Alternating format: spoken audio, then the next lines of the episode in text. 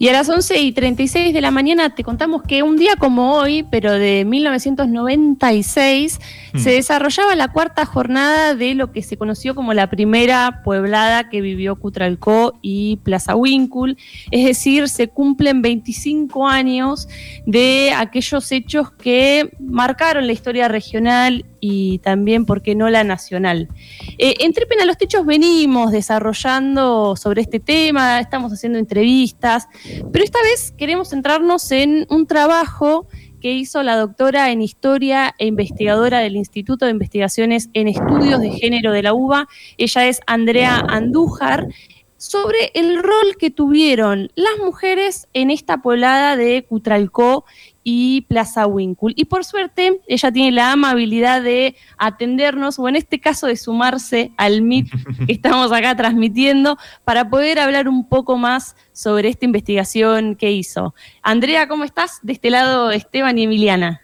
Hola, ¿cómo andan? ¿Cómo estás, Emiliana? Hola, Esteban, ¿cómo están acá? Todo, digamos, contenta de poder compartir nuevamente unas reflexiones. Eh, de una, de una, de una, de una pueblada, de un esfuerzo colectivo tan serio y potente como el que hicieron las y los varones de la clase trabajadora de Neuquén en ese momento para intentar eh, ponerle un límite a la avanzada bestial del modelo neoliberal en la Argentina.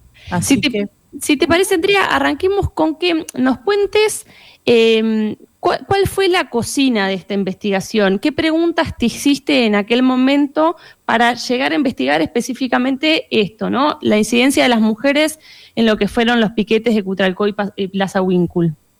Mira, básicamente las preguntas tenían que ver con lo que yo estaba viendo que aparecía en las fuentes, es decir, en aquello que nos gusta trabajar, ¿no? Con lo que nos gusta trabajar los historiadores, lo que aparecía en los periódicos, en los diarios, en los relatos de las propias mujeres y lo que decían los, y las este, estudiosas académicas que pensaban en ese proceso. Obviamente, para mí, como lo llamamos en ese entonces, el Cutral caso, había marcado un punto de inflexión importante en los 90 respecto de las políticas menemistas y de la, de la supuesta aceptación de los procesos privatizadores que la reforma estatal bajo los gobiernos peronistas de Carlos Saúl Menem estaba llevando adelante. Entonces, en verdad, lo que me parecía, digamos, lo que me estimulaba era esa diferencia, ¿no? Cómo los estudios tanto académicos como los, los, escritos políticos planteaban permanentemente esos procesos de lucha tan fuertes y comunitarios como eminentemente masculinos y lo que las fuentes me mostraban era la enorme presencia de las mujeres. Entonces, acá había una disparidad, un desajuste entre lo que estaba mirando la academia y lo que estaba pasando fuera de la academia. Y de hecho, lo que las propias mujeres que habían estado insertas en esos movimientos recordaban, que me, parece, me estimulaba a ir y ver qué ocurría.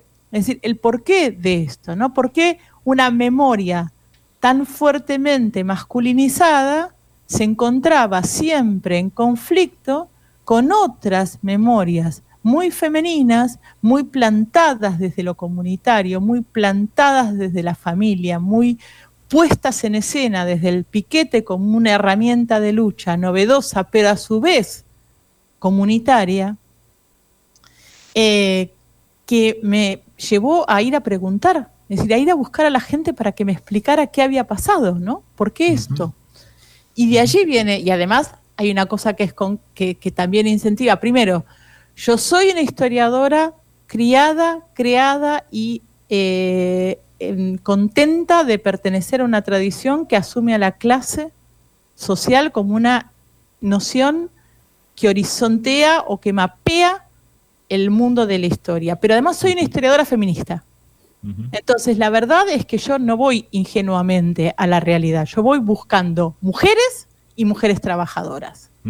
Hablabas recién de eh, lo que veían en los medios de comunicación de aquel momento. Nosotros charlábamos el otro día, haciendo un breve paréntesis, eh, sobre que tal vez fue una de las primeras veces en las que se vio el poder de los medios hegemónicos, digo, en, todo el trabajo que se hizo previo a las privatizaciones, ¿no? En generar un consenso social que decían que las empresas del Estado, del estado daban pérdida, que había un montón de vagos trabajando ahí. Bueno, todo ese consenso que se generó durante, los, como decías vos bien, los gobiernos de, Menem, eh, generaron e, e, esta situación, ¿no? Ahora, es también visto desde los medios de comunicación una historia de hombres, ¿no? Esta de hombres despedidos de IPF que se pusieron una remisera, una cancha de pádel o, algo así. Y sin embargo, atrás de eso eh, está la, presencia femenina. ¿Vos eso dónde lo viste? En, en la ruta, digamos.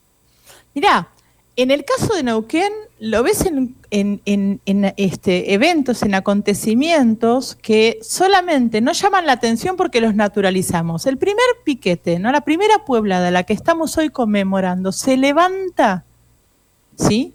cuando Zapag firma con la comunidad un acuerdo. La persona que firma en nombre de la comunidad el acuerdo con el gobernador, al que además habían, digamos, insultado y exigido que estuviera durante seis días en medio de todo eso, es una maestra, es una mujer madre de tres hijos, separada, que había estado en uno de los piquetes durante muchos de esos tiempos, que se, digamos, se sospechaba cuál era su intencionalidad, con quién estaba, si estaba con los amarillos, si estaba con los blancos, a qué sector estaba respondiendo, pero era una mujer, era Laura Padilla, y ella refrenda esa comunicación. ¿Sí? Entonces, para mí eso era lo que de alguna manera también rompía esta idea de eh, entonces, ¿cómo es? ¿Cómo es que si es un movimiento tan masculino, si involucra solamente a los ex trabajadores de IPF, si todo remite a la pérdida de la fuente de trabajo y lo que los varones sufrieron allí, pensando que además son la fuerza laboral de IPF dominante, los petroleros, ¿qué hacen estas mujeres firmando en nombre de esa comunidad? ¿Cómo se ganaron el respeto, la confianza y la credibilidad para estar en ese lugar? Y además, ¿qué habían estado haciendo los días antes? ¿no? Porque vos te ganás la confianza en la Argentina y en cualquier lado en función de una presencia, de una práctica política que por otra parte también tiene antecedentes, solo que en general los historiadores y las historiadoras no las vemos porque esperamos encontrar otras cosas. Entonces, el antecedente de movilización de la pueblada se lo ve como masculino porque vamos a buscar a la empresa, porque vamos a buscar al sindicato o a sus reacciones, o porque vamos a buscar a los partidos políticos en los cuales los varones militan, aparecen, se juntan, gritan y reclaman. ¿Y las mujeres dónde están? Bueno, no necesariamente están allí. ¿Significa eso que no están en ningún lado? ¿Significa que no hacen política? ¿Significa que, como se supuso en ese momento, que las mujeres salen a la ruta sin experiencia política previa, acompañando a los varones o este, para cubrirse y para alimentar a sus hijos en defensa de su rol de madres, eso es una, mirada posible y de hecho es la mirada dominante en, muchos, en muchas cuestiones. Cuando yo empiezo a investigar en Cutralco, me doy cuenta de que detrás de esa superficie, debajo, hay muchísimas otras cuestiones, que las mujeres que están en la comunidad saben de qué están hablando, se conocen, discuten entre ellas qué hacer, vienen hace muchos meses y mucho tiempo padeciendo la, situación de hambruna y de miseria que se genera, están discutiendo políticamente cómo revertir eso, tienen presencias en otras instancias, pero además, porque generan experiencias en función también de lo que la privatización hace directamente a sus familias, que no es solamente la pérdida del trabajo, es también la pérdida de un conjunto de beneficios que proveía IPF y salvaguardaban las tareas reproductivas y de cuidado que cuando desaparecen vuelven a recaer en las espaldas de las familias obreras y sobre todo de las mujeres. y, Andrea, ¿qué, produce eso socialmente? Digo, porque estamos hablando de, eh, de, una, de una sociedad eh, que uno puede inferir que es eminentemente machista, ¿no? Digamos, trabajadores petroleros, Cutralcó, año, digamos, estamos hablando de hace 25 años atrás. ¿Qué genera esa, esa actividad de, las mujeres en, esa cuestión social? Mira, por un lado, en ese momento generó cosas raras, ¿no? En los varones generó olvido. Cuando no había rechazo, muchas veces hubo olvido, porque cuando yo preguntaba qué habían hecho los las mujeres, cuando les preguntaba a los varones qué habían hecho, ¿sí? Eh, ellos me decían que lo que hacían en el piquete era lo que hacían en sus casas, cocinaban, les daban el alimento, no recordaban mm. a Laura Padilla, no recordaban a, tantas otras mujeres que habían mantenido los piquetes día por día, es decir, los varones tienen una lectura de su propia eh, historia política en la que generalmente las mujeres están haciendo lo que se supone que tienen que hacer. Entonces, la memoria se labra en función de eso. Para las mujeres fue otra cosa. ¿Sí? Para las mujeres esa, esa actividad, ellas sostienen que primero salieron ellas y que como salieron ellas, salieron sus maridos y entienden que eso es así porque les dio vergüenza a ellos salir anteriormente, pues quedaban expuestos como personas sin trabajo, pero además porque las convencieron en función de, mostrar ellas la importancia de la lucha colectiva. ¿No? Entonces, si están, y también porque le jugaron en contra de alguna manera con esa cuestión del machismo. Bueno, estamos nosotras y no van a estar ustedes vamos a confrontar nosotras contra la jueza que va a llegar y ustedes no. Entonces, me parece que hay una dinámica social ahí súper rica, súper linda, donde en ocasiones los atributos de género o lo que se supone que hacen mujeres y varones juegan en un lugar de conservación del orden tradicional, del statu quo, y en otros momentos abren grietas que permiten poner en discusión eso. Entonces, yo creo que estas puebladas o estas experiencias colectivas de lucha ponen en cuestión también las relaciones de género. Entonces, en verdad, no hay reacciones contrarias. No es que los varones salieran a decir, chicas, váyanse de acá, no estén. Porque, porque no hay, a ver, porque los vínculos de poder ¿sí? se rompen no solamente con tu oponente de clase, también se rompen con tu adversario de género. Y a veces el adversario de género, nos guste o no, está dentro de la misma clase social. Entonces, pasan otras cosas, pasan otras, las mujeres también se animan. Eh, las mujeres como los varones, cuando están en colectivo, cuando están en lazo, ¿sí? Se alientan, se animan, rompen estereotipos y hacen lo que consideran correcto.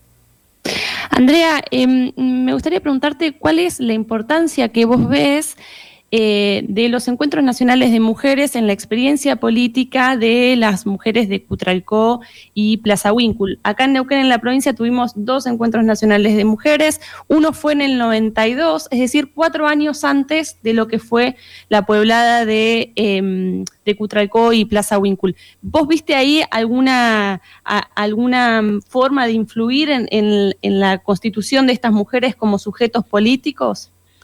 Mira, a mí me parece que sí.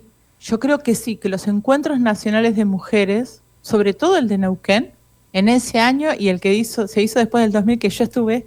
en el 2008, ¿no? En el 2008 y me crucé con las mujeres a las que había entrevistado un tiempo antes. Fue una cosa sumamente linda y, que me, me, dio placer ser historiadora otra vez en eso, ¿no? Cuando te encontrás así en, esas, en esos ámbitos donde podés hablar con tus con tus personas entrevistadas y queridas.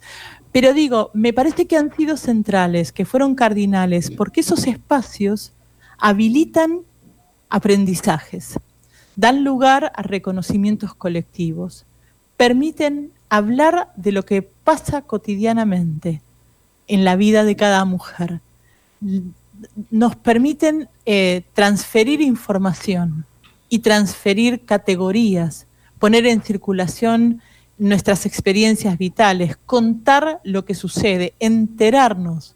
A veces, digamos, te, da el, es un lugar de encuentro, efectivamente, donde transitan ideas, percepciones, donde las mujeres se animan a hablar. No es tan fácil hablar en público. Y el encuentro es un lugar maravilloso porque hay chicas como vos. ¿Sí? Donde mm. hablar, emocionarte, llorar, todas un montón de cosas, enojarnos, perdernos, empezar con idas y vueltas, todas las maneras diferentes por ahí que tenemos las mujeres de expresarnos en 25 millones de cosas, no molestan, no generan un incordio. En una asamblea multitudinaria donde hay varones y mujeres, el aprendizaje es diferente. Entonces a mí me parece que en primer lugar los encuentros sirvieron porque las mujeres pudieron circular su información y sus percepciones de la realidad que le tocaba vivir. Segundo, les dio posibilidades además de aprender a usar la palabra, a dejar la mudez, contar sus experiencias en público y ejercitar de esa manera la práctica del habla política. Y en tercer lugar, todo eso dio confianza, confianza porque cuando vos llegás a la asamblea del piquete, que además el piquete tiene una forma, una herramienta de lucha, ¿no? tiene una, una, manera de, de, actuar absolutamente democrática y mucho y, abandona la, democracia representativa por una democracia participativa, de igual modo que en los, que en los encuentros. Venís con una gimnasia previa que facilita el poder intervenir. Entonces, a mí me parece que los encuentros fueron un catalizador maravilloso, un, facilitador y un espacio de enseñanza y aprendizaje. Eh, estaba pensando, Andrea, mientras te escuchaba, en cómo un conflicto que, está impregnado por toda la, cuestión de, la industria hidrocarburífera en nuestra provincia, hoy, tanto tiempo después, todo el mundo del petróleo sigue siendo un mundo de hombres, ¿no? y le cuesta tanto a las mujeres eh, introducirse eh, a, trabajar, ¿no? Es, es, una rareza ver una mujer trabajando en el petróleo. Sí, es una rareza ver a las mujeres trabajando en los pozos petroleros, ¿sí? Las mujeres trabajan en el petróleo, ¿sí? En realidad yo creo que el petróleo no es un mundo de hombres, es un mundo masculinizado. Ahí va. ¿Sí? Pero me parece que es un mundo mm, de, de varones, de mujeres, de personas eh, con sexualidades divergentes, es un mundo muy heterogéneo. Pero claro, hay una apariencia sexual que parece ser más dominante en ciertos trabajos y hay otra apariencia sexual que domina en, en otros. La verdad es que el mundo petrolero no se podría sostener sin el trabajo de las mujeres en el hogar en el trabajo reproductivo hogareño y social que realizan las mujeres. El mundo petrolero no se podría sostener si alguien no limpia esas oficinas, y son mayoritariamente mujeres. El mundo petrolero de los 20 y de los 30, que empezó a gestarse en ese sentido, no, no se constituyó en función solamente de la extracción de petróleo de los pozos. La verdad es que si pensamos así, a veces me parece que tenemos, terminamos dándole una, a una mirada muy cercenada a la realidad. Entonces, aunque aparentemente la fuerza dominante es masculina, eso no quiere decir que es un mundo masculino. Quiere decir que es un mundo, en todo caso, masculinizado. Y también porque a mí me parece, por lo menos yo soy de las feministas en las que, la verdad, mm, no sé si quiero que esté la mujer en todo lado. Lo que no quiero es que haya desigualdad. Eso no quiere decir que a mí me parezca, digamos, interesante que estemos todos en una boca de pozo a ver quién pierde la vida primero. La verdad es que lo que me gustaría es que pudiésemos vivir de otra cosa todos y hacer otra cosa todos. Y, en serio, creo que, es un mundo refractario a las mujeres, al medio ambiente, a la vida sana. El mundo petrolero es un mundo complejo en muchas cuestiones. Andrea, te agradecemos muchísimo en principio la investigación que hiciste, segundo las reflexiones y el tiempo, por supuesto, que, nos brindaste acá en Radio Nacional Neuquén. Al contrario, mil gracias a ustedes, me encantó. Bueno, muchas gracias, Andrea. También. Bueno, hablábamos con Andrea Andújar, ella es doctora en historia, investigadora del Instituto de Investigaciones en Estudios de Género de la UBA y también es investigadora del CONICET a raíz de su texto que se llama Pariendo Resistencias, Las Piqueteras, Cutralcó y Plaza Wincul 1996.